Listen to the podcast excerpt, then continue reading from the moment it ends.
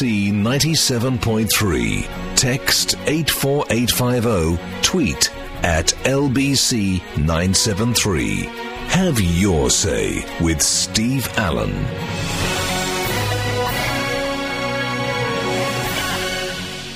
Morning, everybody. Nice to have your company. Welcome along. I've just been having a chat with Christo about dreams. He has different dreams from me.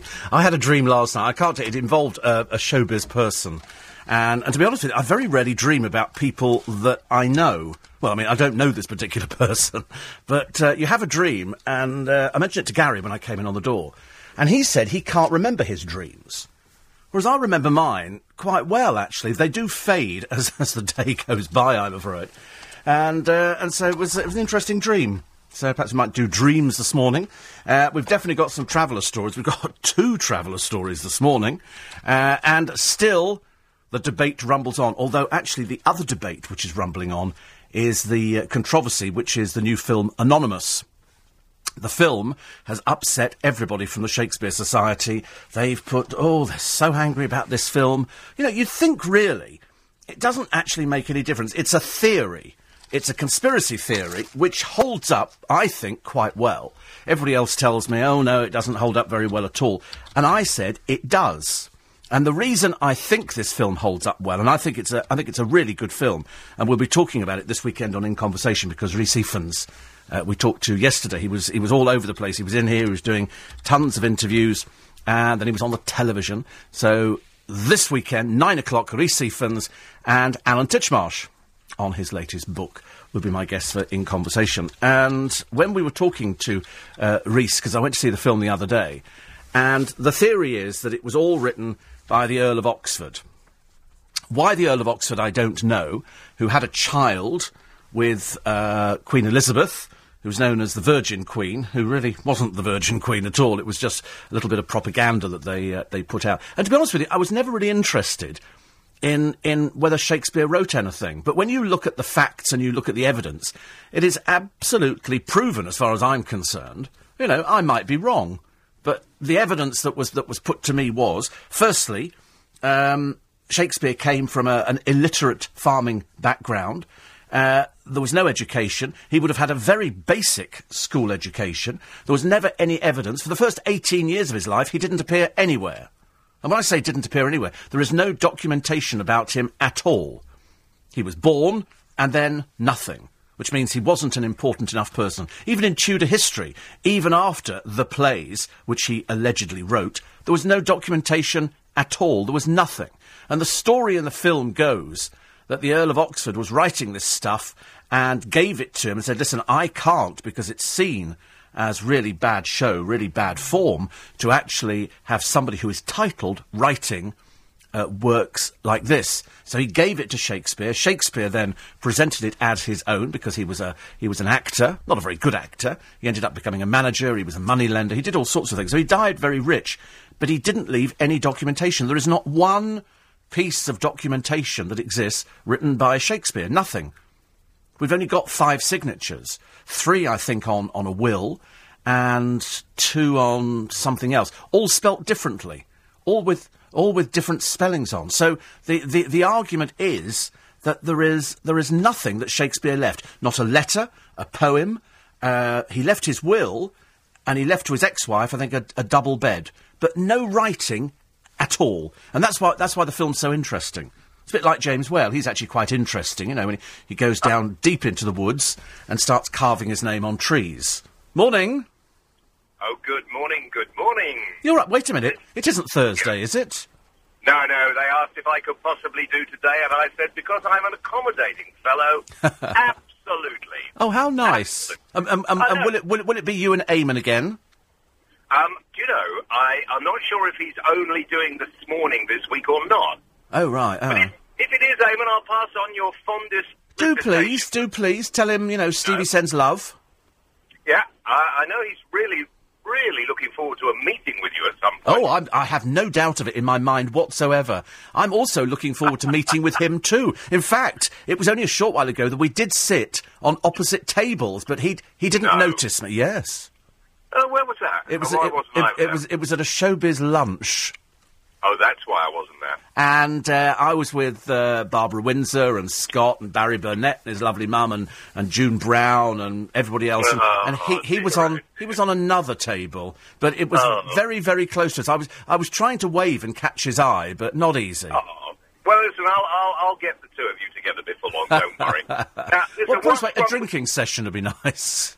Yes. um, what's, um, what's wrong with her on the switchboard? Uh, on the switchboard. Your, um, your, your, your gopher. Oh, why? The- the- my the- gopher, my producer. Oh, pro- that, that's the word that I was looking for. So sorry. yeah. Well, she's very stressed well- this morning because the studio is not the tidiest we've had it. She oh, has. don't, listen, I, I have a fit. If I come in and uh, if, if, you know, Jacqui Smith in particular, what a mess if she's ever Oh, is she terrible? Is she really Oh, bad? dear, I wouldn't want to see her house. Well, to be honest with you, I mean, and Jacqui's my, my new best friend, and we're going to exchange Christmas cards and stuff like that. and although she has she has some quite fruity language, I have to tell you. Yes, I noticed. I, I Yes. didn't I didn't realise, but uh, but we, we walked in this morning, and yet the, actually it was worse in here the day before. There were cups. Ever, I've never seen so many cups. Why it is at the end, and you and I know this because we are we are professional broadcasters. You take your cup out at the end of the session. When I listen? I, I don't suppose that will be in the slightest bit interested in this. But when I sat down to perform yesterday, I had to have four cups removed, a jug of water, the day's old newspapers, and the doodlings whoever had been there last. Now, I don't ask much. I just ask to be able to go into the studio as if it had not been used. It's exactly the same, isn't it? It's it's it, it's like you know you you move into somebody's house and you you borrow it for a week or whatever, and then you move out and you leave it as you found it. We were always told Yeah. it was called studio discipline. And it, it goes back donkey's years. It's a case of listen, if you know, leave it as you would as you would have found it. Well, some of the people today, they have no discipline, They no care. discipline. They come, they can't even, they can't even trail their programs without sitting the microphone, having their headphones Oh, you've on. got such a cob on today, haven't you? You really. dear, have. oh. You've, I mean, it's, Well, I I almost feel it's pent up. This. Well, I was all right until she said, "Now you watch your language and don't be rude, otherwise I'll ban you." The very idea of it. The very I've never been idea of it. like that at all. I've never Well, been. I mean, I mean, like she, she, says you're very lucky you've not been banned already because twice you've mentioned a rude word, amen, and you know that normally does not get by on this program. Uh, no, that was Eamon, not what she thought it was. oh, sorry. Oh, right. anyway, on, on, on the, the papers today, uh, it's going to be the truth about Anton Ferdinand, who's turning up the heat on John Terry over this racism slur. John Terry says, yes, he did use these words, but it was taken out of context. Well, having looked at these words, I don't know how you could ever, in a million years, take them out of context. I mean, it's it's Uh, it, it's I'm just just not sure what the whole point. I mean, these are people who probably call each other names all the time. Yes. Sometimes it's yes, sometimes not. Yes. And, and you know, if they were to start picking you and me up on the way we abuse each other when we're Yes. working, Yeah. could you imagine the headline? Yes, it, yes, I could. Yeah, I exactly. Could. So My you've actually got that. You've also got the Only Way Is Essex girls who were No, uh, no. beat, no, be- beaten up in the nightclub, and now it turns out that Essex gangsters have said that they're actually going to get revenge on the people who perpetrated this uh, crime. It's marvellous, really. So it's all kicking off Well- down in Essex. I'm glad I don't live in Essex. That's all I can Yeah. say. And millions of Britons are going to be 500, hu- 500 pounds a year worse off in retirement because of plunging pension annuity rates. So that's not good news for you, is it? Well, there's no good news at all, is there? Really? No. Yesterday I had to do a story that people like you and me will be forced out of our jobs because we're old. Really? Yes. The government making plans to make it easier for employers to suggest to people who are not perhaps up to the job of whatever age, Hmm. Because they can't forcibly retire you anymore.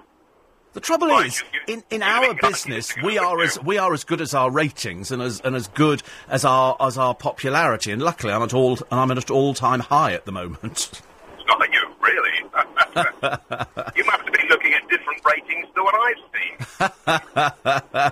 we do have the ratings this coming Monday, actually. Yes, I know. I'll be there. Perhaps we'll have lunch. yes, um, um, yes, I've got, I've got um, I've got I've got a few showbiz pals to catch up with as well. Really? Yeah. Guess who I, I was having a little coffee in, in my favourite place in Soho the other day. All right. Guess who was sitting on the table next to me? Your Outside, producer? In the sunshine. No. Who? I know that's funny, but it didn't quite work. All right. Um, Will Young.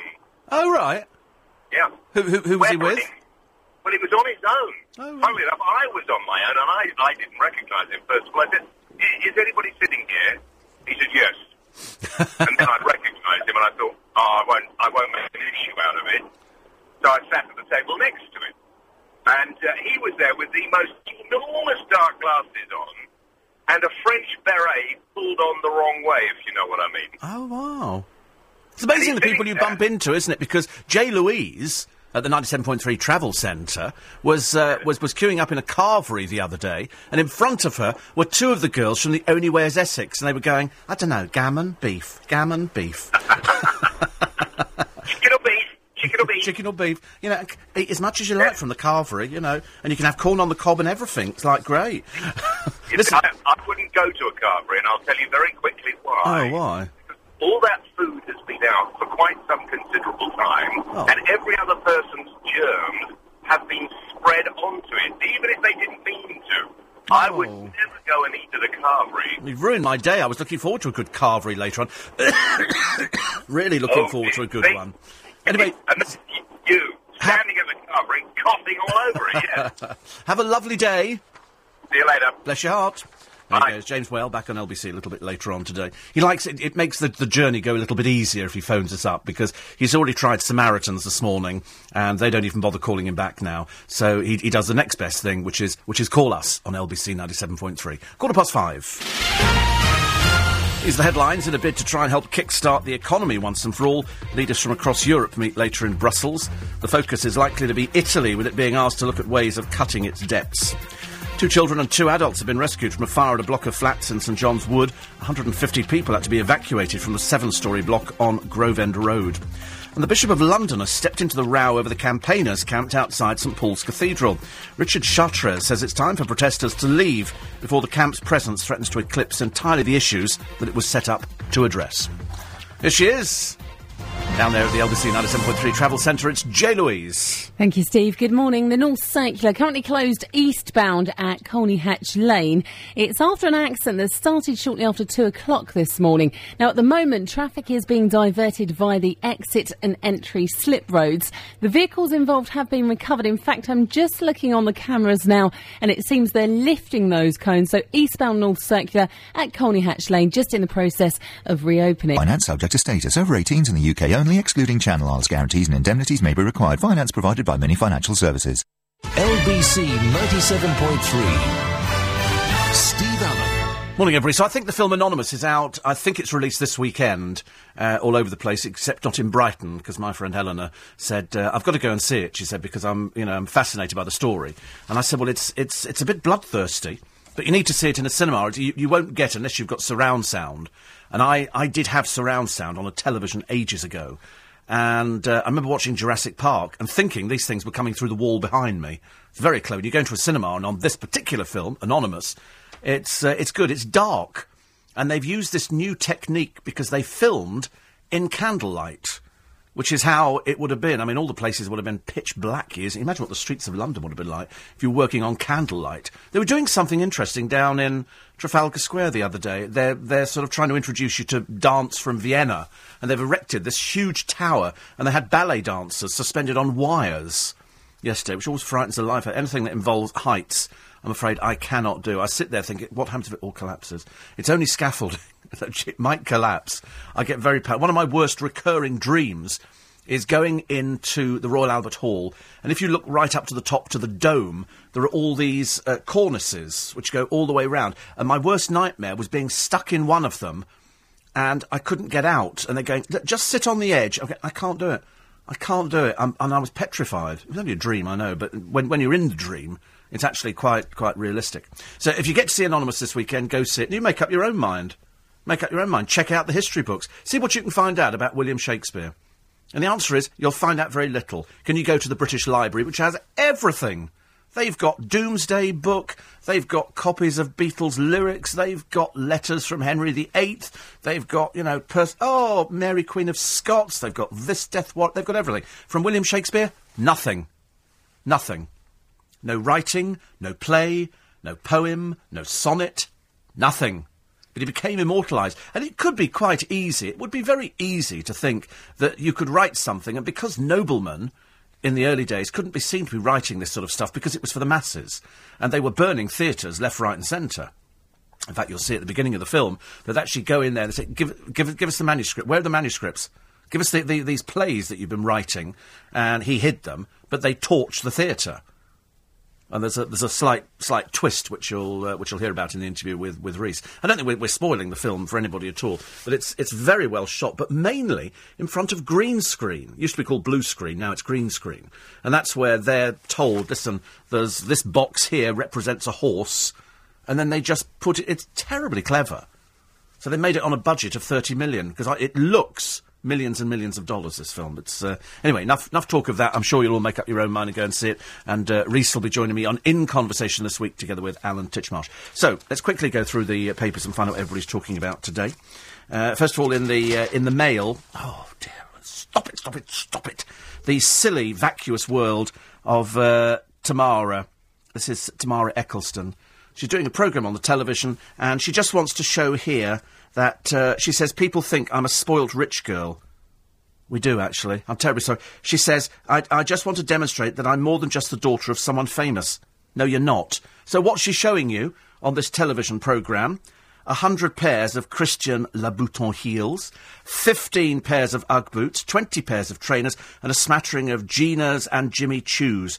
Her wardrobe, and she'll like it next door, but it's a vulgar display of wealth, whichever way you look at it. Um, she's got all her shoes laid out, all her clothes laid out. To be honest with you, Tamara, you would do everybody. Even the Daily Mail says, you know, because she says, I just want to not be seen as just a poor little rich girl, they say you may need to try harder with that one.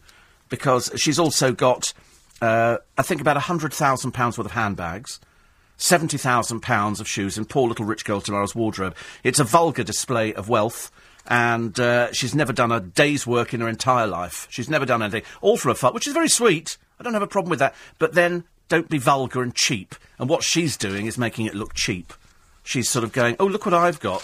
I think mainly to impress herself, I'm afraid, because it, uh, it ain't doing it for the rest of us. And she hasn't got anything else in her life, so I'll go out for lunch and. Uh, do you want to look at my wardrobe? Okay, here it is, all my shoes and everything. All right. And you earned all this money, did you? No. Got it from Daddy. Lovely. And what, what, what, did Daddy make it from? Motor racing. Okay, lovely. So that's blurred adverts going round, isn't it? Very, very fast. And lots of people wasting champagne. I suppose the whole sport actually is just a bit. I've never seen the purpose. If I live to be 37, I've never seen the purpose of motor racing. I'm watching on the uh, on the BBC occasionally. I sort of turn on, and they've got some bloke who used to be on children's BBC, I think, very tall bloke, talking, you know, about motor racing like it was something interesting. Like, you know, we're really. What, what is the purpose of it? It doesn't serve any purpose, does it? It's just cars going very, very fast, and then they change tyres, and then there's lots of blonde girls wearing white sort of Pirelli outfits, you know, with the sort of the zip halfway down at the front, posing on the bonnet of cars with baseball caps on. And that's all it is. What's the purpose of it? You can't, you can't drive on the roads at these speeds, so why? Why are we doing it? Answer? They've got no idea either, but it makes a lot of money for a lot of people. Uh, the thermal images, which we talked about yesterday at length on the programme, that prove that there's nobody living outside St Paul's at all. There's about, in fact, in this particular thing, two tenths are, so, sorry, I tell a lie, one, two, three tenths are occupied. The rest of them are empty. Now, if I was the police, I'd just go in there and lift them off. Take these tents. Hello, anybody in there? No, out. And then you could see what a bunch of frauds they all are down there. Because that's all it is and it's it's a lot of it's a lot of professional, you know, people. I see that uh, Benjamin Boateng has been found guilty in court of uh, uh, party sex attack on a girl 22. It's uh, this has made all the papers today, and he's now facing jail. And uh, there's a picture. He looks absolutely identical to his father, absolutely identical. But he was found guilty the other day, and uh, he's he's appeared in the Bill and Grange Hill, and the maximum sentence here could be life imprisonment. That's what the judge has said to him. It could be life imprisonment. So uh, he was continually late turning up in court, quite clearly cocking a snoot to everybody.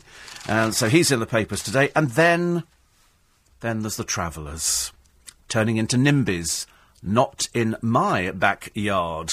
You know why? Because up in Welsh Wales, there is um, a lovely piece of uh, land looking out over the Bristol Channel. And it's the longest footpath in Britain, 870 miles. It's for ramblers. Now, I don't profess to being a rambler. I don't profess to uh, understanding anything about it. You just put on clothes and you go walking and you look at the scenery and it's all very lovely. However, at the very end of this uh, piece of coast is a traveller site. And the travellers have said, you're not walking round here. The reason? They don't want people gawping at them. Funny that, isn't it? You'd have thought they'd have loved being gawped at after my big fat gypsy wedding. And, uh, and there's also a piece in the paper today of going against all traditions, a girl who isn't a traveller, who fell in love with one and has moved into his caravan and is looking forward to going travelling. I've had a look at the size wagon she's living in. There's no chance of this thing moving. It's a pretend wagon. It's got little tiny piddly wheels on it. So the, the travellers have said here, no. And the council, bowing to pressure, have said, well, I'll tell you what we'll do. We'll actually put up a big screen. We don't want that either, they've said. And the reason, they say, there might be drug dealers and paedophiles walking past looking at their children. I'm surprised you're frightened to go out of that uh, traveller site. So they want them to go elsewhere. They don't want them anywhere near there. Otherwise, they have threatened to take the law into their own hands. They're that nasty. That nasty. That's in all the papers today, which is quite interesting. And then the other one is uh, Simon Cowell. Uh, the ratings for the X Factor have dropped off a bit. I mean, not not a huge amount. It's still a very popular program. And what they've, I think, what has happened now because it's beginning to look a bit staged. It's beginning to look very staged. Simon has said to them, "Listen, we've got to up the ante. So you two, you start rowing. It doesn't matter what it is, just row. And then, Kelly, you can just get on a plane and disappear because got, we've got no idea where she is. Don't be so stupid, of course you have. What do you think? I mean, should we call the police in for this one? No, because it's, it's fake. You remember, of course, over the years of drama we've had on this programme, Sharon Osbourne, you know, she then threw a glass of water over Louis Walsh. We went, oh, that is just so rock and roll, dear. It really is. The judges played musical seats in a bid to maintain interest. When Dannii Minogue was moved into Walsh's seat, it prompted dozens of articles claiming she'd fallen out with Simon Cowell. It's all put out by their press office to get some interest in the show, so you will watch it and you will believe what, what's going on. A week later, when the stunt had done its trick, she was back in a normal place next to Cheryl Cole because they just want things. Uh, Cowell and Miss Cole were renowned for taking snipes at one another. In 2010, he called Miss Cole a childish, childish little brat, while she late, later branded Cowell and Walsh Tweedledee and Tweedledum. Which is, actually quite interesting for Cheryl Cole, who's never displayed any hint of personality whatsoever, I'm afraid. In 2007, the X Factor bosses admitted staging scenes in which Cowell told producers he wanted Walsh back on the panel after axing him. This is his own programme. That's what's so fu- They have to pretend, don't they? And, uh, and it's just reenacting. Although I did to cheer myself up this morning, and it always makes me smile. Uh, I went on to YouTube and typed in signature. Signature with the act in 2008, I think, where one of the guys comes on and he does a Michael Jackson thing. And then the Sikh guy comes on with the brush and starts sweeping the stage. Always makes me smile. Always, because Amanda Holden sits there and she's going, woo! Really good. It's very. It's it just. You know, I watched it three times this morning, and it just makes you smile because we need things to make us smile first thing in the morning. Because there's not that much, is there? You know, if you listen to the radio all the time, oh, that's not very exciting. And so, and so we, we try and put a smile on your face. You know, costs nothing to exercise a few muscles. Plus, we take uh, all your texts and emails, 84850 steve at lbc.co.uk. And as uh, Christo was talking about cannabis for what seemed like an entire programme, it can bring on schizophrenia. More on that in a moment on LBC 97.3, because it's 5.30.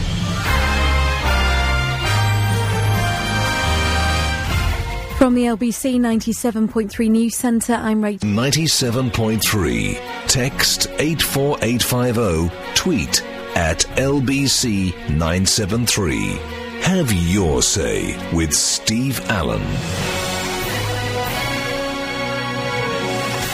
Morning, everybody. It's nice to have your company. It's early breakfast on LBC 97.3. So, Christo spent what seemed like hours and hours talking about smoking joints. He seemed very well versed with, with skinning up. Is that skinning up? I had no idea what. I thought it was called rolling a joint, but apparently it was skinning up. And it's amazing how many people listening to LBC at that time of the morning seem to be experts on it. Most people saying that, you know, if you start smoking cannabis. And he seemed to think that every party you went to now, it was, it was considered quite normal, even though it's illegal. It's considered quite normal. I mean, and I did go to a party a short while ago and was quite shocked see. I mean, because I'm, I'm at that age where I'm shocked easily now, and saw somebody smoking, and they always smoke it. They always go and sit in a corner with somebody else who smokes it, and uh, so the rest of. But I knew what they were doing, and and then once cannabis doesn't have any effect, people then go on to skunk.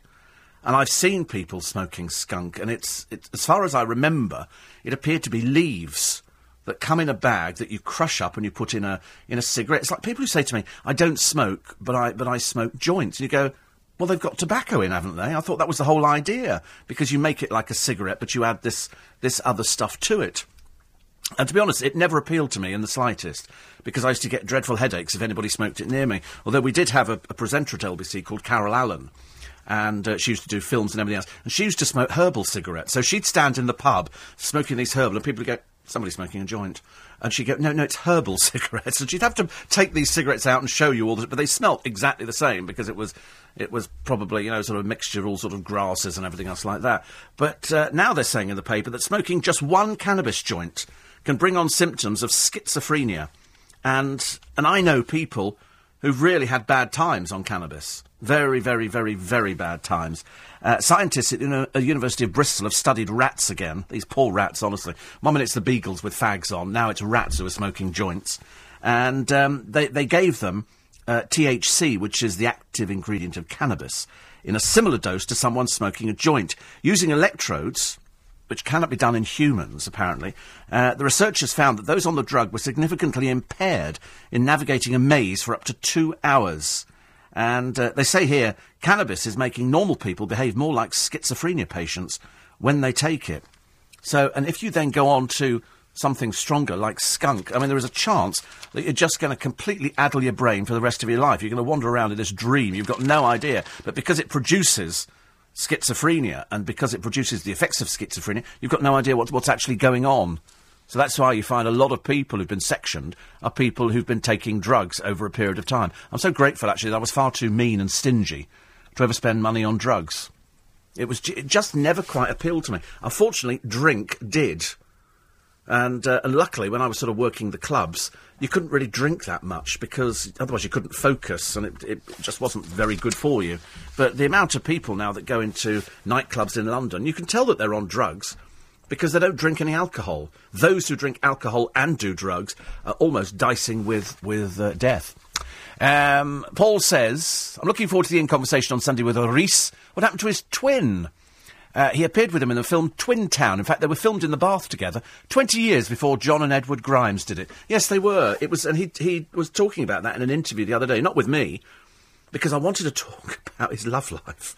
But uh, I, I, sort of decided not to because I thought it would be. Ta- uh, you never know how people are going to react. It's well well documented, but I'm I'm always quite curious to find out. He was ever such a nice chap, but you must think at the end of the day he must have been going round the barmy with talking about the film all the time because actors generally and he is he is one of a whole raft of actors they're not very good at talking about themselves they can talk about the films they're in but when it comes to talking about themselves they you know most people are a little bit not not reclusive they're, they're, they're, they're just a little bit reluctant to talk about, you know, unless you're on some huge ego trip, which he isn't.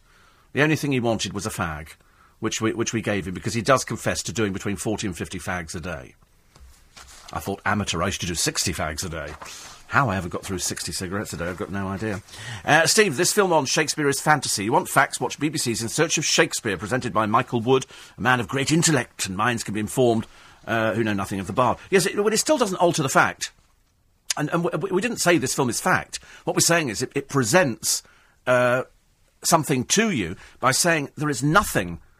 That there is no. You would think something would survive, wouldn't you? A Shakespeare play, a sonnet, something written by Shakespeare with his signature at the end. There's nothing at all. When he died, in his will, there was no mention of any books, and books were valuable. Books were really, really valuable. So if Shakespeare never travelled, which he didn't, his schooling was minimal. How on earth did he write The Two Gentlemen of Verona?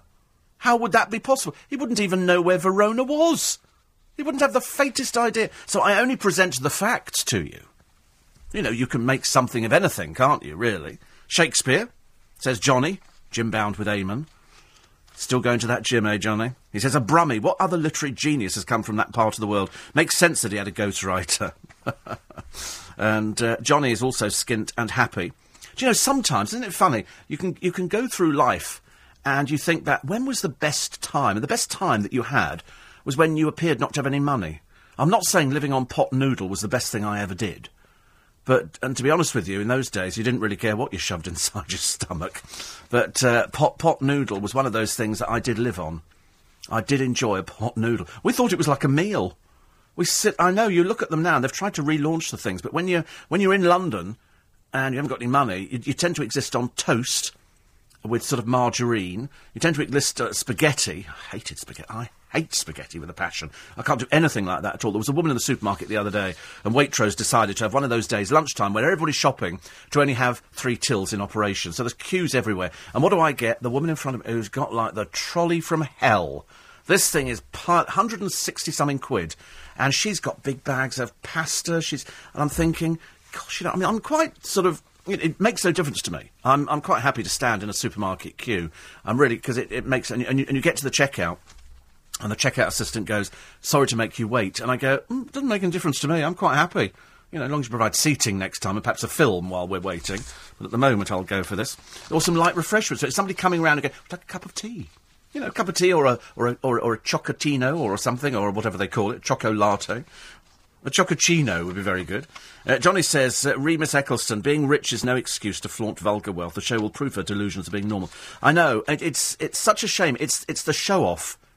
It's this ridiculous. She probably mixes in, in the company of other people who go, okay, we're going to go to Gstaad this weekend. Tammy, you coming? You know, and it's, it's that kind of mentality. She go, yeah, yeah, yeah, yeah, uh, because uh, Daddy's got a flat over there and we can use that, and then we just behave badly. But so she doesn't know any different. She doesn't probably see this as showing off. She'll need to be told by. She's quite clearly being advised very badly by a PR that people want to see this kind of thing. We don't. If somebody's worked for it, we love it. If somebody's worked hard all their life and they go, this is what I have because I worked for it, then fine. But if it's just handed to you on a plate, that's why when you look at Paul McCartney, he's absolutely hit the nail on the head. He doesn't give the kids anything. You know, he makes them work for a living, and so he should. It's great. Uh, Wilma says, You're on fantastic form this morning. I think on every morning, actually, Wilma. It's very sweet of you to just single out one. I think you found the standard is consistently high on this programme. And you can podcast as well. Please do. Tell your friends. 84850 steve at lbc.co.uk. Uh, another one here says, I found a new place in London for you to visit. It's one new change on Cheapside. If you take the lift to the roof terrace, you're transported to the most wonderful views, and they'll be on practically the same level as the Dome of St Paul's. I went there Sunday. Thought I should recommend it to you. Thank you very much indeed. I'm always looking for new places in, uh, in, in London to go to especially on a Sunday. And uh, it's always nice to have some places that you can sort of get in the car and pootle around. And um, so I shall make a mental note of that. Very soon on your grocery list, you know, you put eggs, butter, milk, sausages, leg wax. They now say that very soon supermarkets uh, will be offering spray tans, leg waxing, facials, and even a haircut. It's going to be available at Tesco's. I'm not really sure I want to go to Tesco for a leg wax. I, I really don't. They, have got. Uh, the supermarket giant has launched the first of 70. Oh, it's in Dudley in the West Midlands. Who comes from Who comes from Dudley in the West Midlands? Lenny Henry comes from Dudley. He probably has his legs waxed as well, actually. but uh, you'd have thought it had been in Essex, wouldn't you? Because that is the home of the spray tan, but only in Brentwood. I'm also the Tesco next door to the Carvery where Jay Louise went. You know, nip in there, bikini waxing, vajazzling, and uh, and some some spray tans. I don't like spray tans; they look fake. I think they look fake spray. They don't look genuine. They they just look unreal. But the idea that I don't know, gammon, beef, beef, chicken, gammon. I don't know. Such a decision if you're an Essex girl, isn't it? Unfortunately, not all those people there. I mean, you, you could probably pop in and have your, have your nails done at the same time. That'd be quite a nice idea.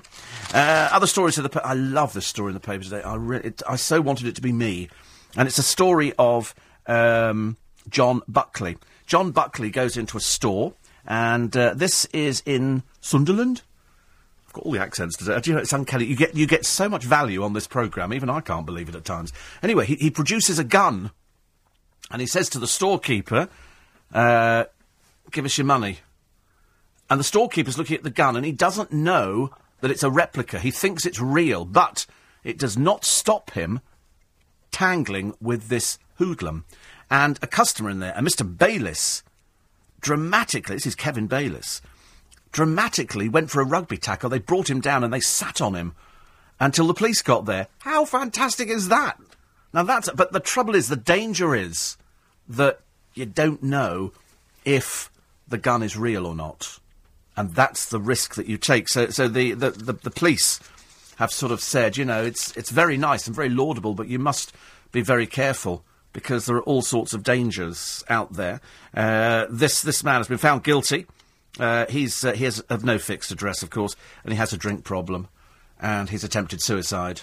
So he sounds like an ideal candidate for uh, I'm a celebrity, get me out of here, because that was the woman we had the other day who we'd never heard of. She's a comedian, but she's tried everything: self-harm, bankruptcy, abusive husband, all the way. And they think, and this is a recommendation for going into a jungle program. Small wonder the Japanese have now said that they want to ban these reality shows because you're going to end up with a nation of numpties, people who think they've got talent but have no talent whatsoever. Nothing. Their only talent is appearing on the television.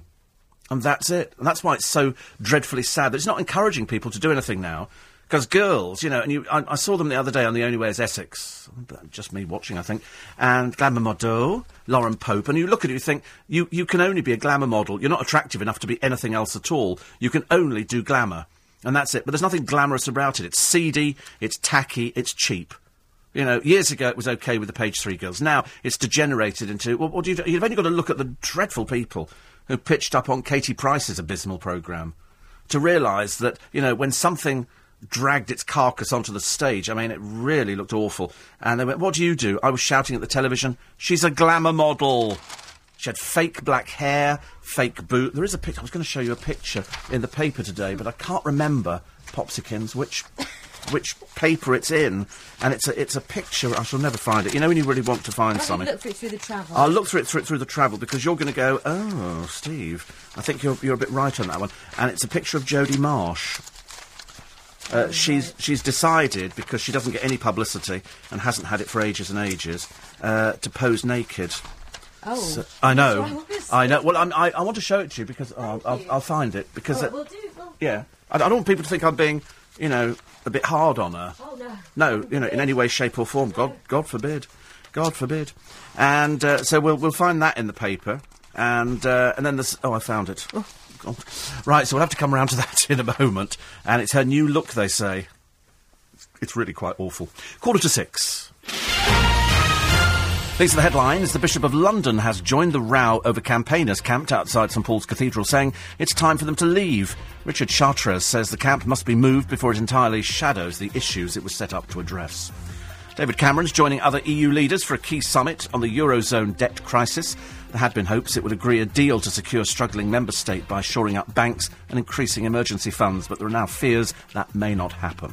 150 people had to be evacuated from a fire at a block of flats in St John's Wood this morning.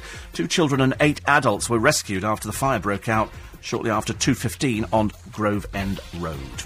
Let's have a check on the LBC roads for you down at the LBC 97.3 Travel Centre.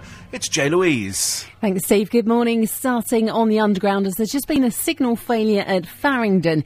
It means the Circle Line is currently suspended anti-clockwise from Moorgate to King's Cross, with minor delays on the rest of the line. The Hammersmith and City Line is also not running westbound from Moorgate to King's Cross as well. All Leaping over.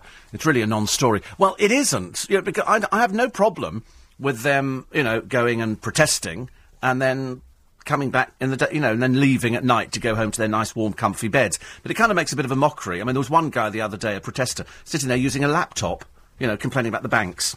Ready? Okay, ready? Brace yourself. This is new Jodie. She said she would, if people asked, run naked over the road. But there again, she's a shy wallflower, isn't she? Oh, it's not as bad as I thought. Thought you were going to. Yeah. Thought it was Yeah. going to be. She's she's wearing somebody else's boobs by the look of it. Yes, they, they, they don't look real. It's better than that. Yes, and it's just these cheap, tacky tattoos. It's, It's not that bad. yes, airbrushed I to mean, the whole thing's very tacky. Yeah. It's in the newspaper, you know, and all that. But it, She says, "I absolutely love how I look." I know, just keep it covered up, love. You know, it's it's it's neither big nor nor clever. Well, in fact, they are big. they are actually quite quite big. I think, if, if, even by Christmas pudding standards, they're quite big. I think. Fortunately, they do look like Christmas puddings. Thank you. Thank you. I never understand why women want to have fake boobs. You know, I can understand if you're small and you want them a bit big, but they always look fake. They always look fake. If you go and see this this film Anonymous, which you should go and see, they've got Vanessa Redgrave, whose boobs are pushed up so high because they all had these low cut bodices. Just looks somewhat um abnormal, but interesting at the same time. There was a lot of people falling out of dresses in this film. Let me tell you. So you must go and see it. Uh, eight four eight five zero. Steve at lbc.co.uk. I'll bring you the weather in a moment. I know you're going to worry about that. Uh, Codswallop says Patricia. Yet another spurious Shakespeare did not write Shakespeare theory. The Earl of Oxford would never have had some commoner take credit for his efforts for a start, and the Bard of Avon went to grammar school where he was well versed in the classics. No, he didn't. That's the trouble. There is no evidence. I mean, there's a great body of evidence, she says, as to his life and times, which space does not permit me to go into here. Uh, well, it, it isn't, unfortunately. And there is nothing. In fact, there are lost years of Shakespeare. When he comes up to London, there's two years missing. Then there's five years missing. Then he has twins. Nobody ever discovered what happened to them. And he did this will. Not no mention of a book. There is there is nothing. But it, but the film isn't presented like that. In fact, if you didn't know anything about Shakespeare at all, you would just assume this is Shakespeare. This man is sort of writing this stuff, and and then signing it Shakespeare. But nothing exists at all. And it, it is a very good film, but nothing exists, isn't that? Do you not find that strange? That in the whole of Shakespeare's life, there is not one sonnet, not one piece of writing, nothing at all to suggest this man ever wrote anything. I mean, there were always conspiracy theories that it was written by somebody else. I hadn't heard the Earl of Oxford, who fathered a child with, with Elizabeth. Uh, who was about to be executed. Elizabeth was going to have him executed because she had the Earl of Essex executed. Very good job, too, because he was a traitor. And they didn't mess around in those days. They really didn't mess around. If, if you read the book on the Tower of London, which I mentioned the other week on the programme, I think it's just called The Tower, we were so gruesome. I mean, we were executing people left, right, and centre. And, and if you displeased the Queen or His Majesty or, or you fell out of favour with all sorts of people, I mean, they had no hesitation in executing people and the, the beheadings that went on, and then your head was stuck on a spike. I mean, it was it was just dreadful. So she was quite happy, Elizabeth, the Virgin Queen, but not, to have uh, have her own son executed. But, uh, but there was a happy side to that at, at, at the end. But it it it, uh, it is actually. It is actually quite, quite sort of a good story, but they don't make a big thing because nobody knows. So the film comes in at, at Shakespeare's life because on one day he was due to marry a woman called Anne, not not Anne Hathaway, but on the on a on the following day he then he then decided that he was going to marry Anne Hathaway. So he it sort of swapped over very quickly, and then it all went quiet, which is uh, you know interesting. Uh, one here. It's pure snobbery to suggest a Birmingham chap, a grammar school boy, couldn't have written those plays. He wrote for money. He didn't maintain an archive. Also, most people had different signatures then. So, um, there you go. So that's Mark and Ruth Hastings. Well, Mark and Ruth in Hastings, they might, which is known as God's waiting room, isn't it? Really, I mean, that is the place where you go to sort of either catch up with your hubcaps or everything. But uh, there was no grammar school. There was no such thing as a grammar school. This is Tudor times. This wasn't last year. There was nothing. He had a very basic education. Didn't travel. There was no evidence to suggest that he travelled anywhere at all. But of course, you can come up with anything. Remember all the conspiracy theories about Diana? It was ordered by a member of the royal family. You know, they've never found the car. They've never found this. They've never found anything at all. Nobody knew anything about it. It was all, goodness sake, it was all big hush hush. And, and she was got rid of because she was an embarrassment to the royal family. The conspiracy theory, all it is, it's a very, very good film. Okay, and if it gets you talking, then that's even better because that's what films are designed to do. If you go and see a film and you come out and you say, all right, let's go and have something to eat now, it hasn't done its job. The film has to make you talk. And the question is, was Shakespeare a fraud? You'll never know.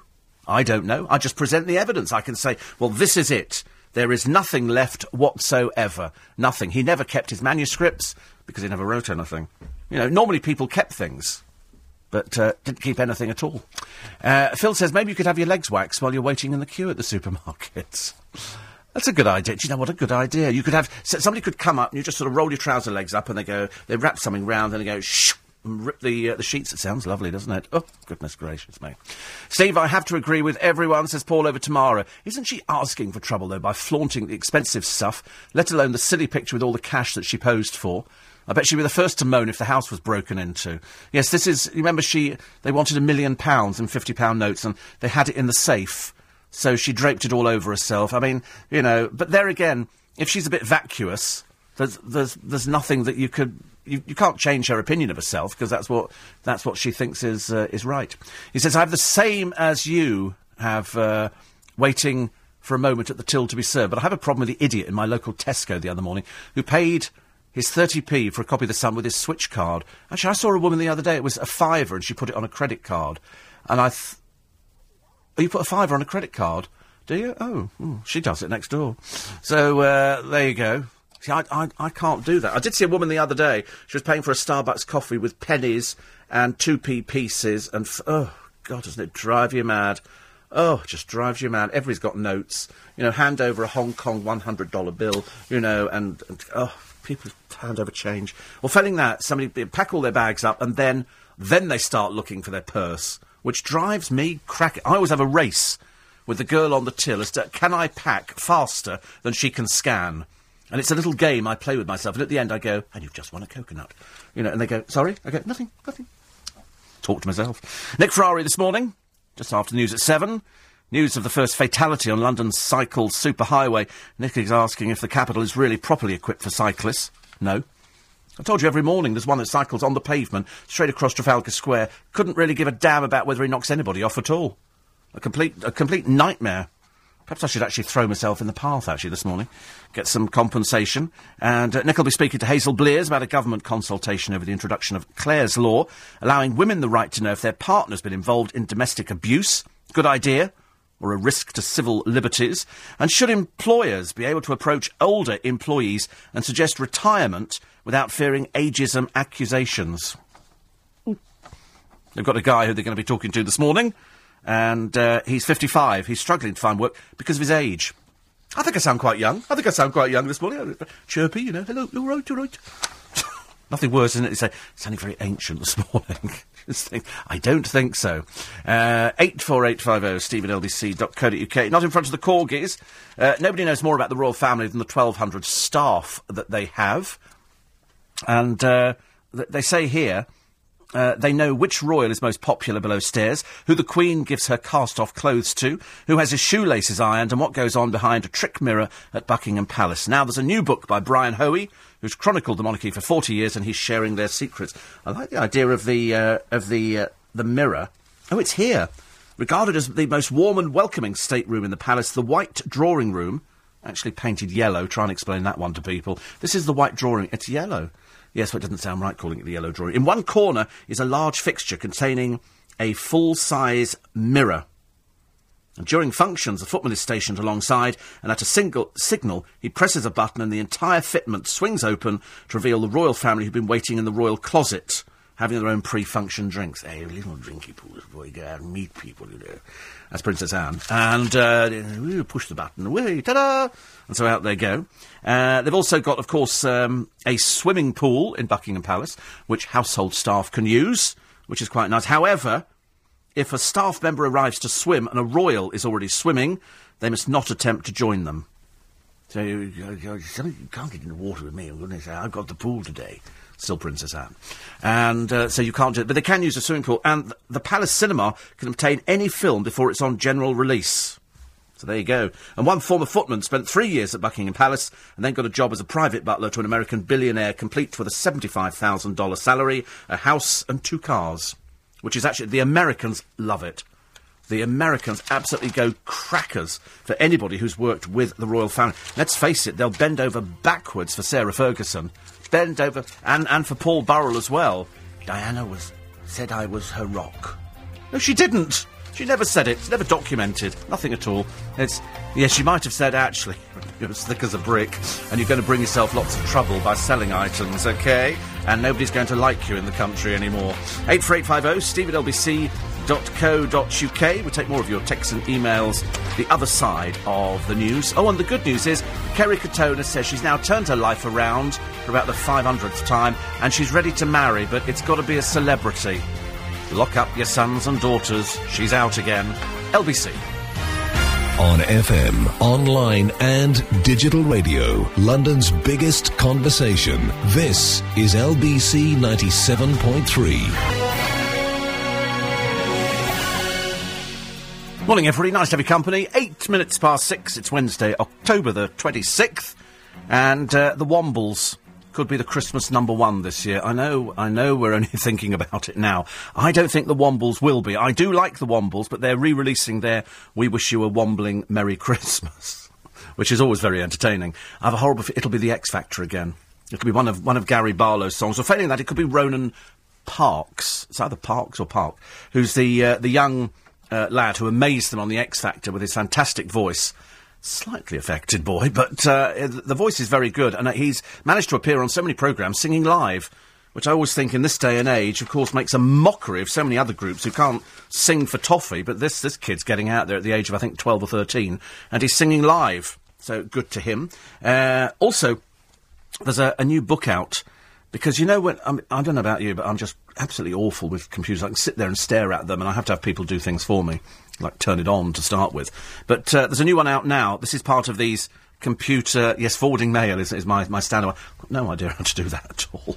I have to ask every time. It's very easy, but the trouble is, I mean, I'm, I'm, unfortunately, my mind switches off when I get things like that. So here is an introduction to Mac OS X Lion, and it's part of the uh, the computer guidebooks from uh, a company called uh, Babani.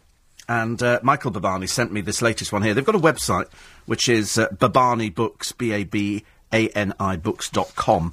And this is an introduction. And it takes you through what you see on the screen.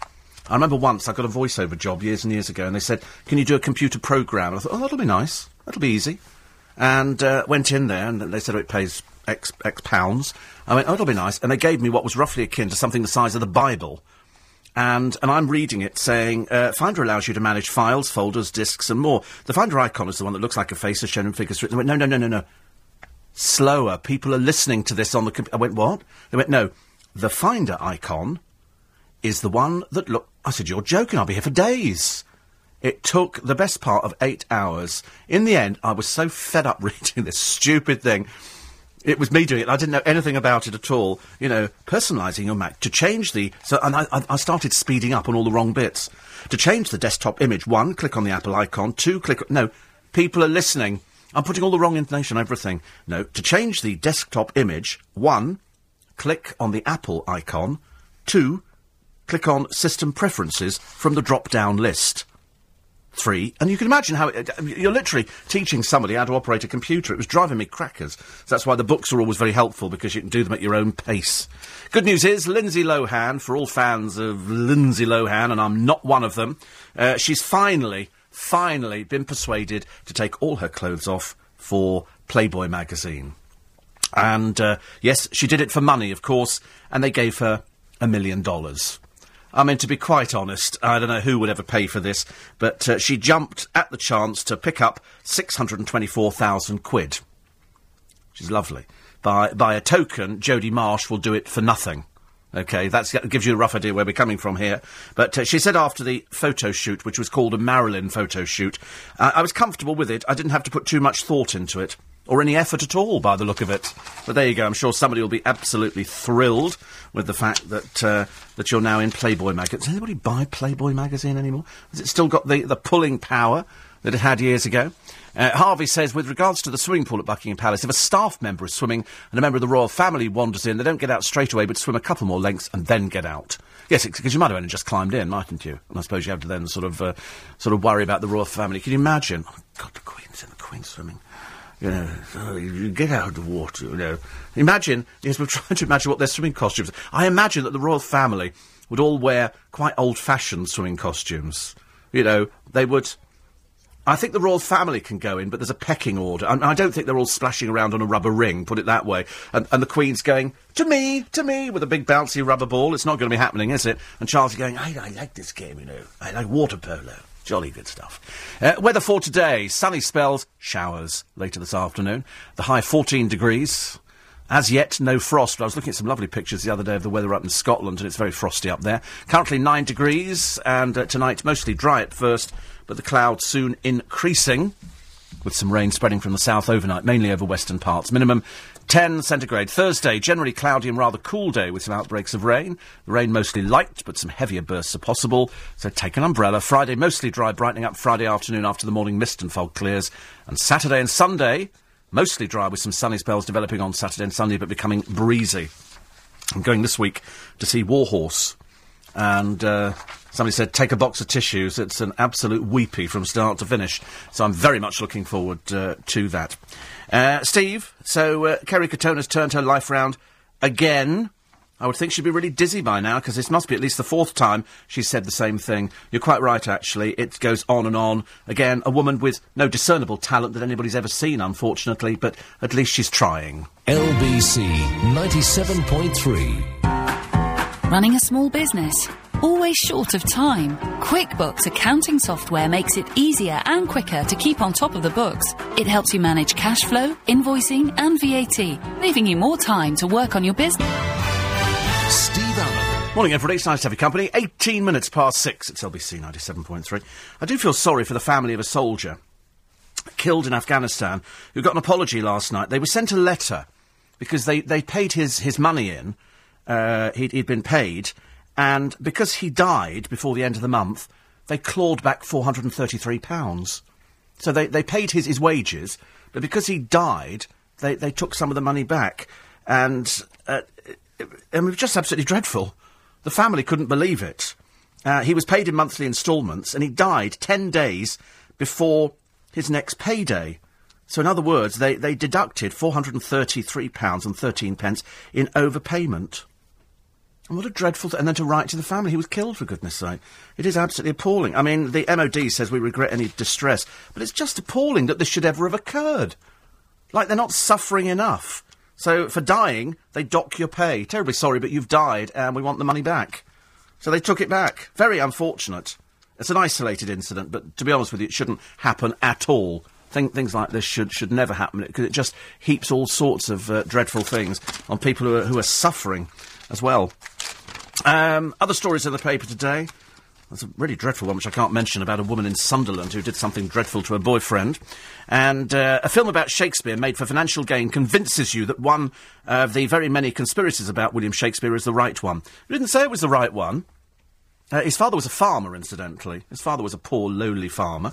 And uh, there were no grammar schools or anything else like that. You see, you can read whatever you want on the internet. You can probably find his Wikipedia entry, which says that he hang glided for, for the country or something like that and made frequent missions to the moon. You can find all sorts of things. Um, but, uh, but there is no evidence to suggest he wrote anything at all. There is nothing. There is nothing. No documentation, nothing. Not a letter, not a prose, not a sonnet, nothing. So there you go. And uh, Steve, you're quite right. Little or no historical evidence to attribute to the work of the man we know as Shakespeare. Recommend a fine documentary shown by the Beeb some years ago called Much Ado About Something. Wilma's loving the Princess Anne impression. Yeah, very good one actually. That's one of my better ones.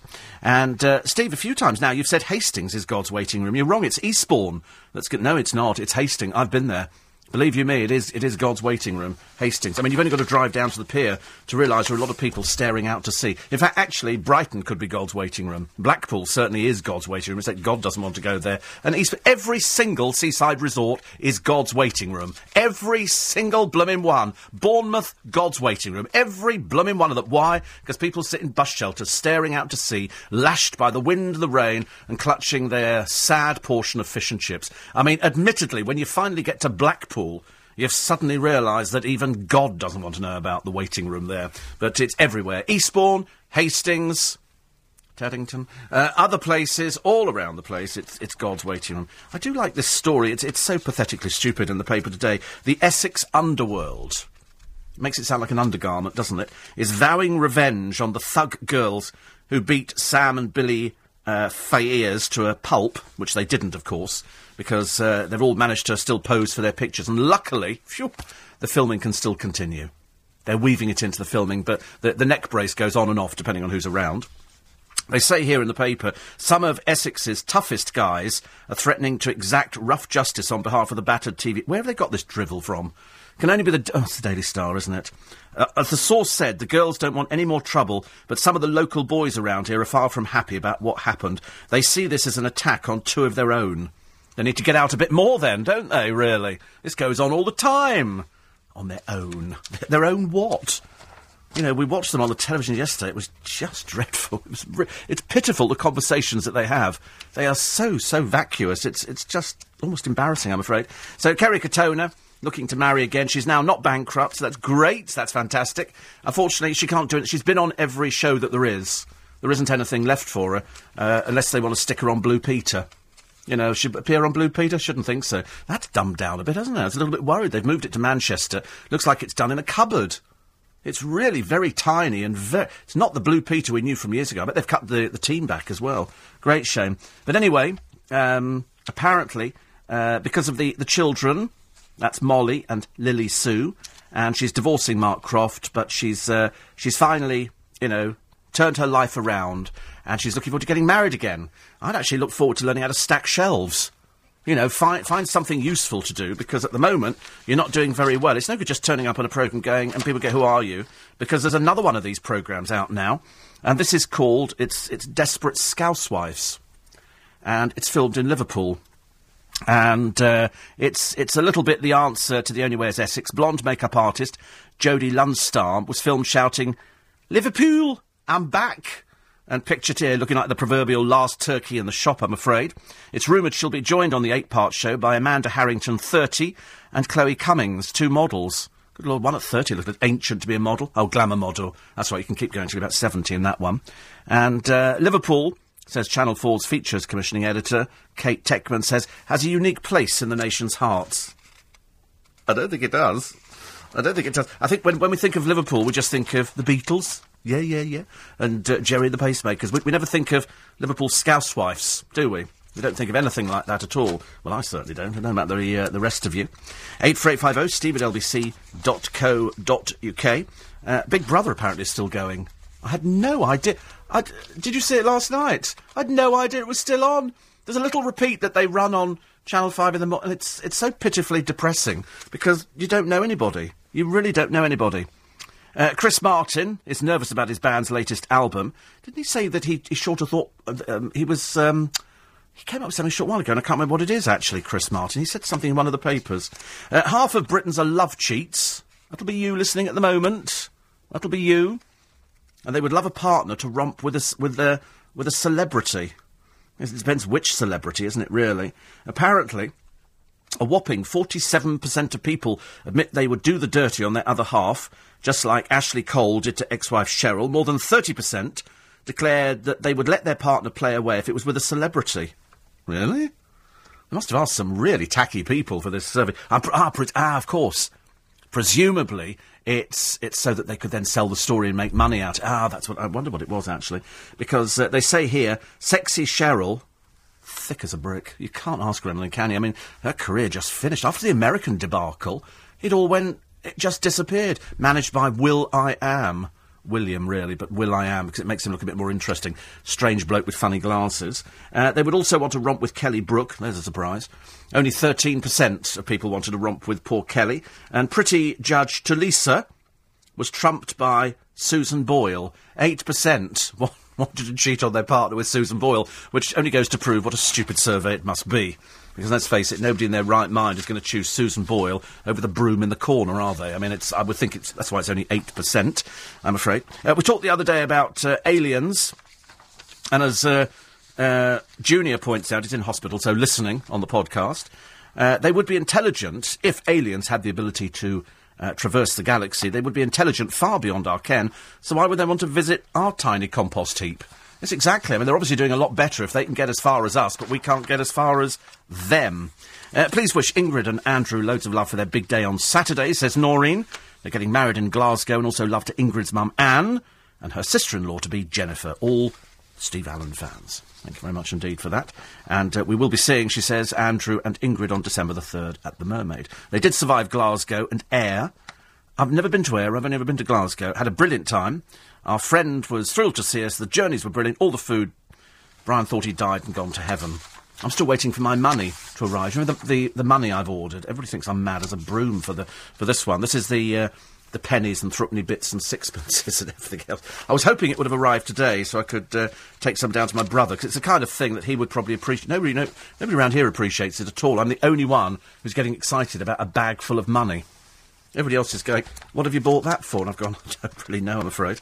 Uh, Little Miss Desperate in the papers. That's uh, Kara Tointon and, uh, and Holly Valance, they've, they've had to go out together for a picture shoot to prove that uh, Kara's getting a bit jealous sitting at home, uh, twiddling her thumbs at the moment, perhaps taking up knitting, I shouldn't wonder, that uh, Holly's getting very friendly with her man.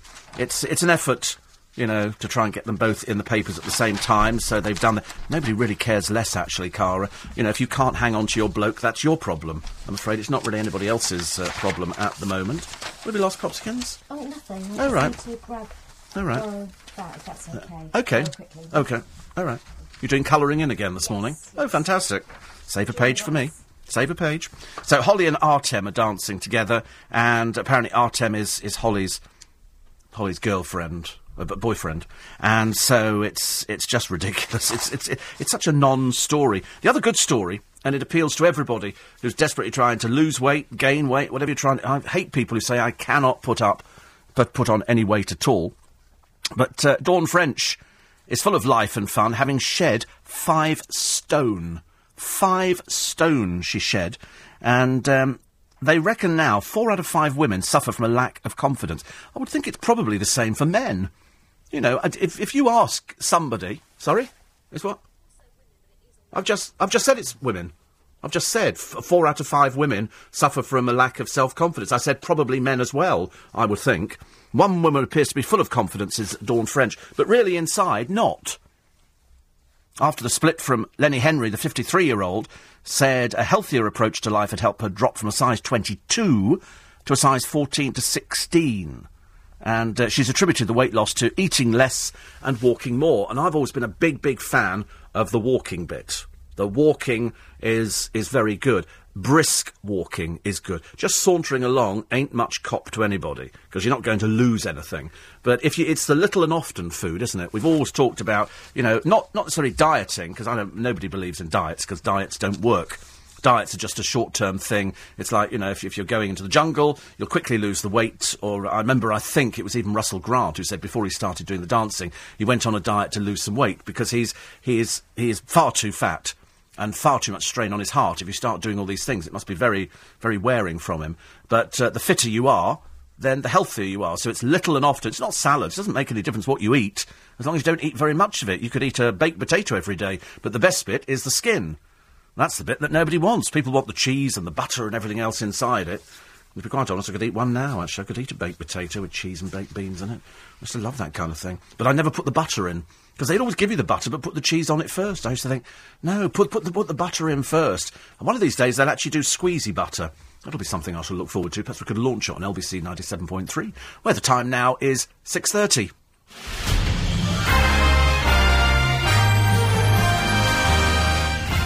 From the LBC 97.3 News Centre, I'm Sam Pittis. The Bishop of London is calling on campaigners camped outside St Paul's Cathedral to leave. Richard Chartres says the anti-capitalist camp's presence threatens to eclipse entirely the issues that it was set up to address. Television. How can I think of a story in the papers? So today, it's a two-page spread on Am I Too Old to Wear a Leopard Skin Dress? Two dreary, boring pages, whereas the simple answer is no. Anybody can wear it. You know, as long as you can fit into the thing, as long as you don't look like mutton dressed as mutton, it's just a leopard print dress. But she writes about, at 71, she was worried she was not dressing as someone her age.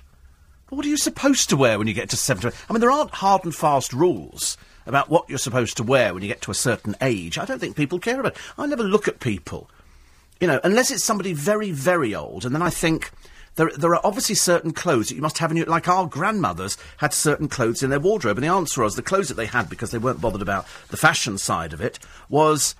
It was something that was practical. Nowadays, people do spend a lot more money on clothes. Years ago, there weren't the clothes shops. So that's why people over the age of, you know, probably 80 or something like that, have, have got what I would call sensible clothes. Clothes that are meant to last. Simple as that. In the papers today, a report that almost half of Brits, that's you, are afraid of the dark. 38, well, hate the dark. 38% believe, believe in ghosts, and 25% think UFOs are real. 43% are frightened by sudden loud noises. Hmm, Frighten myself then. Frighten myself. What fears have you got? Pigeons I don't like. I could run over pigeons every day. Can't bear pigeons.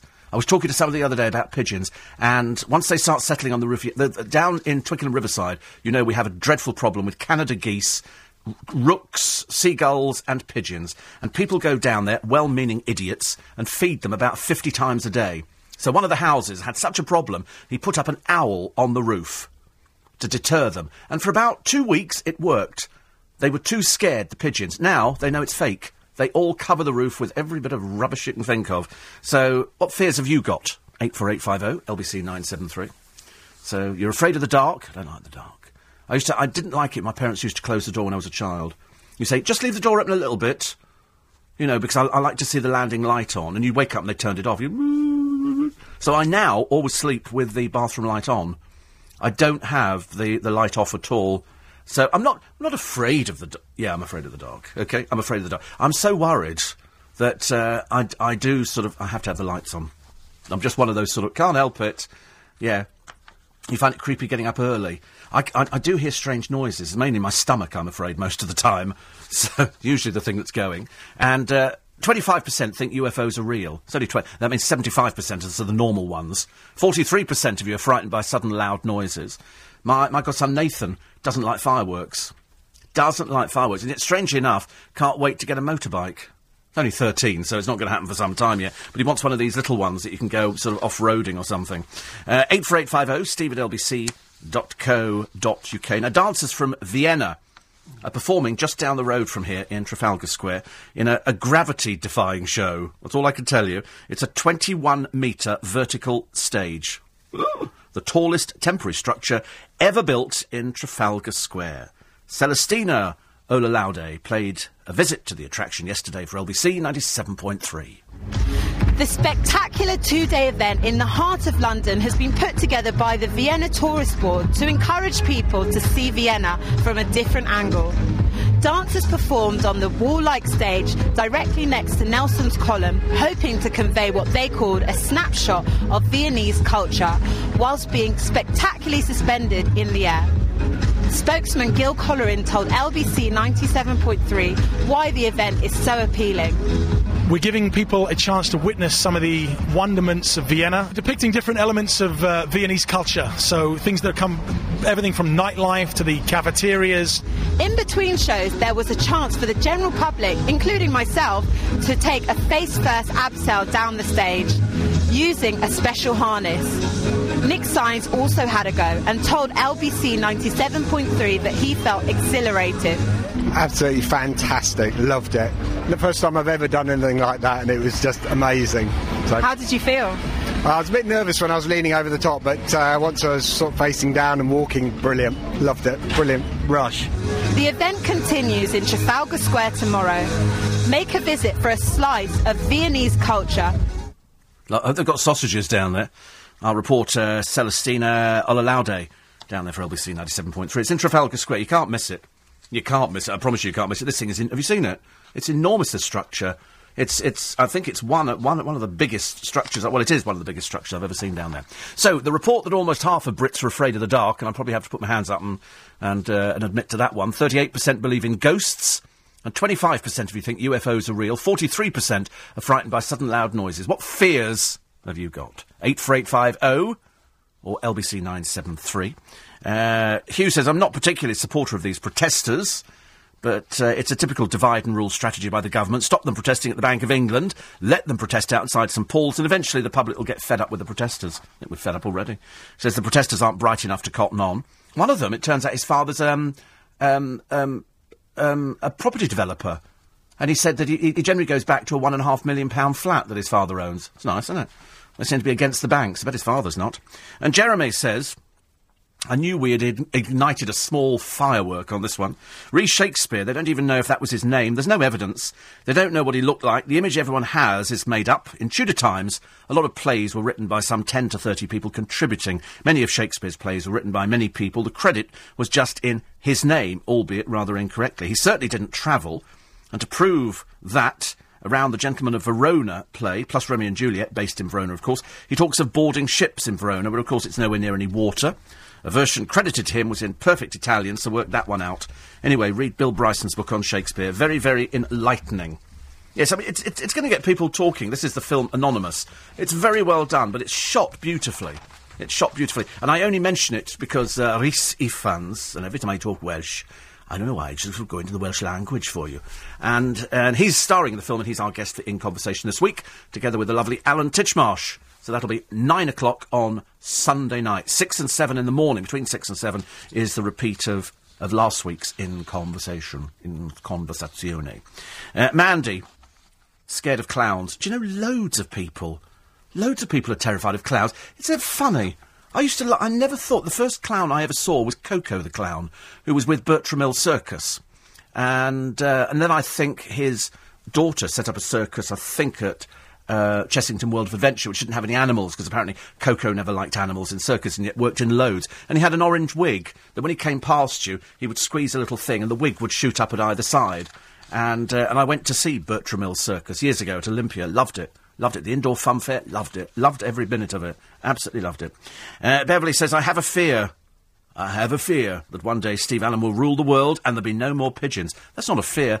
That is a blessing from on high. That is a blessing. No useful purpose served by a pigeon at all, unless it's under a little bit of short crust pastry. We love those pigeons.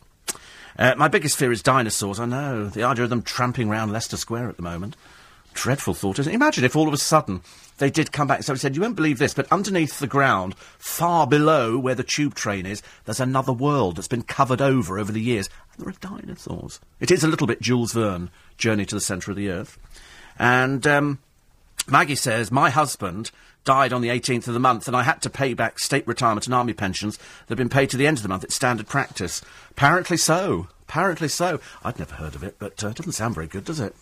This is LBC 97.3. Would you love to get your hands on a brand spanking new Mini, but think that the payments would be too expensive? Well, you'd be pleasantly surprised to hear that right now the cost of a new Mini is lower than you thought. Much. It all works together. For a free 30-day trial, visit office365.com.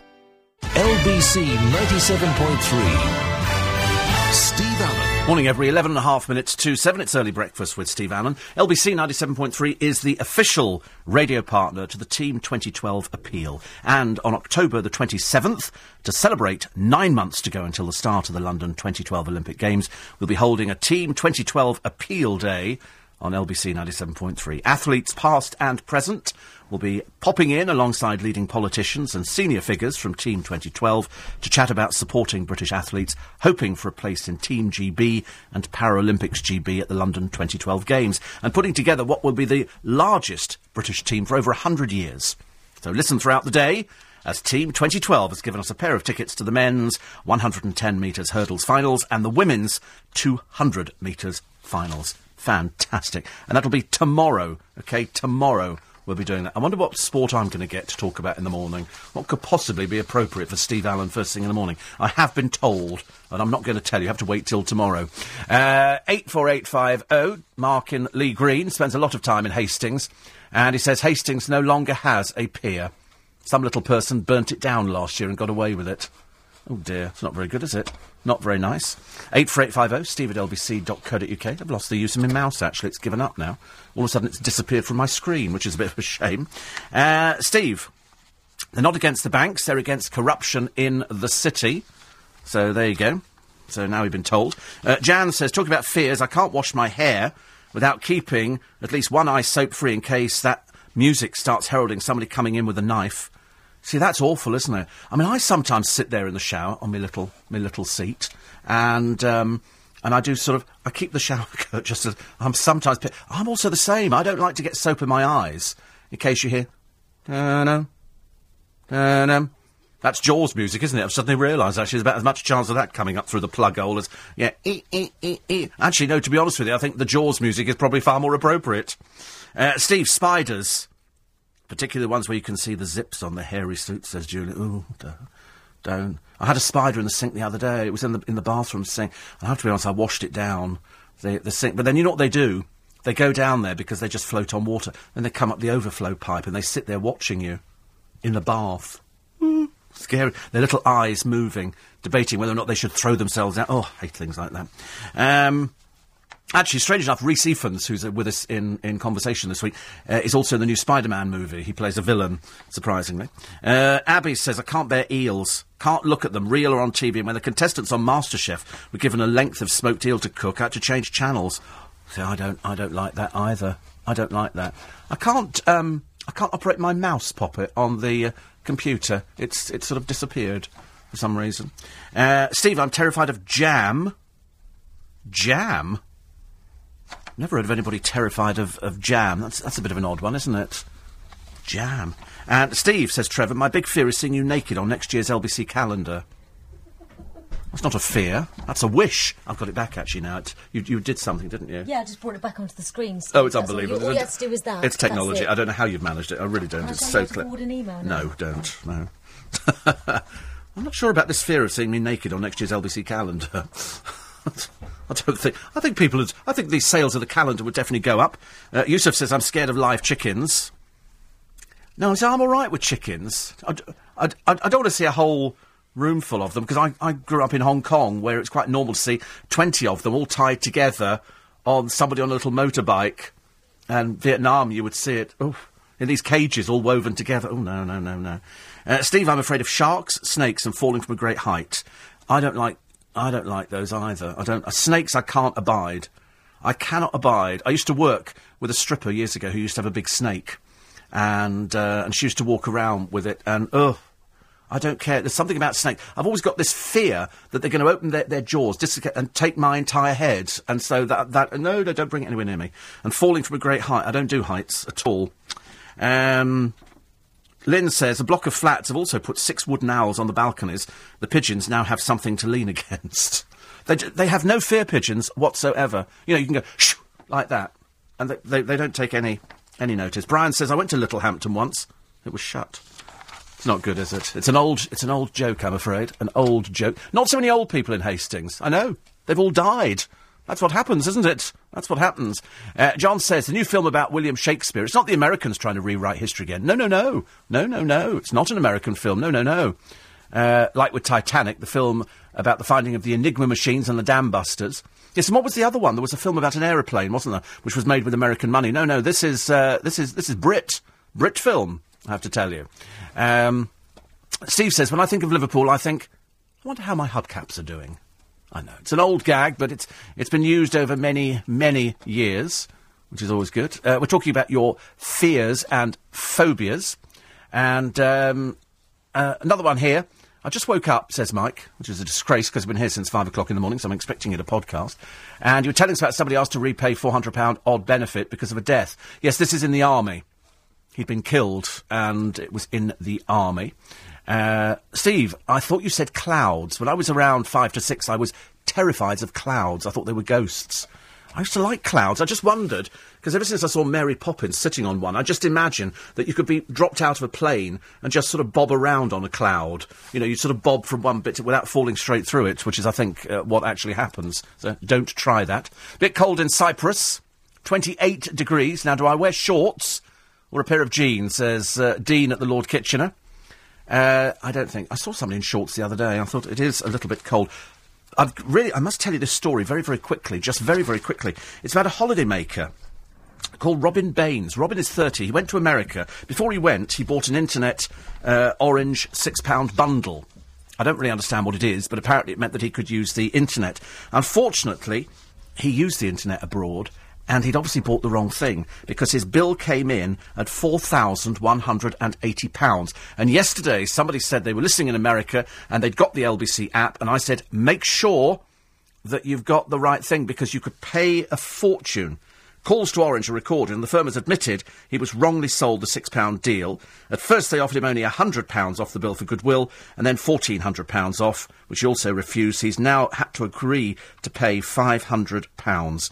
So it was £4,000, uh, but £500. So be warned, if you're going abroad to America or anywhere, and you think you've bought a bundle, there is a very good chance you've been, you've been sold the wrong bundle, and you could come back to a bill, and they might not be as lenient as they have been here. Orange, you know, admitted that he was sold the wrong thing, but uh, they were still determined to claw back £500 of it. So just be warned. Uh, Morag says, scared of bumping into my neighbour, always tells me I should dress more to suit my age. I'm 63, tweed and a hair perm. I think not. No, see, I don't know what it means when, they, when somebody says, dress your age. I mean, I, I really don't know. I'm, I'm, I'm, I'm, I'm hoping I'm wearing the right clothes for my age, 43. and, um, and I'm thinking, 40, 42? 39, 39, 39, 40, something like that. You have different days. You know when you wake up some days in, in the morning and you sort of think, wonder how old I think I am. wonder how old I am today. Uh, 84850, steve at lbc.co.uk. Um, I'm listening in Perth, Australia, says Mark. And uh, he says, uh, yes, he says the Queen is flying into Perth this evening.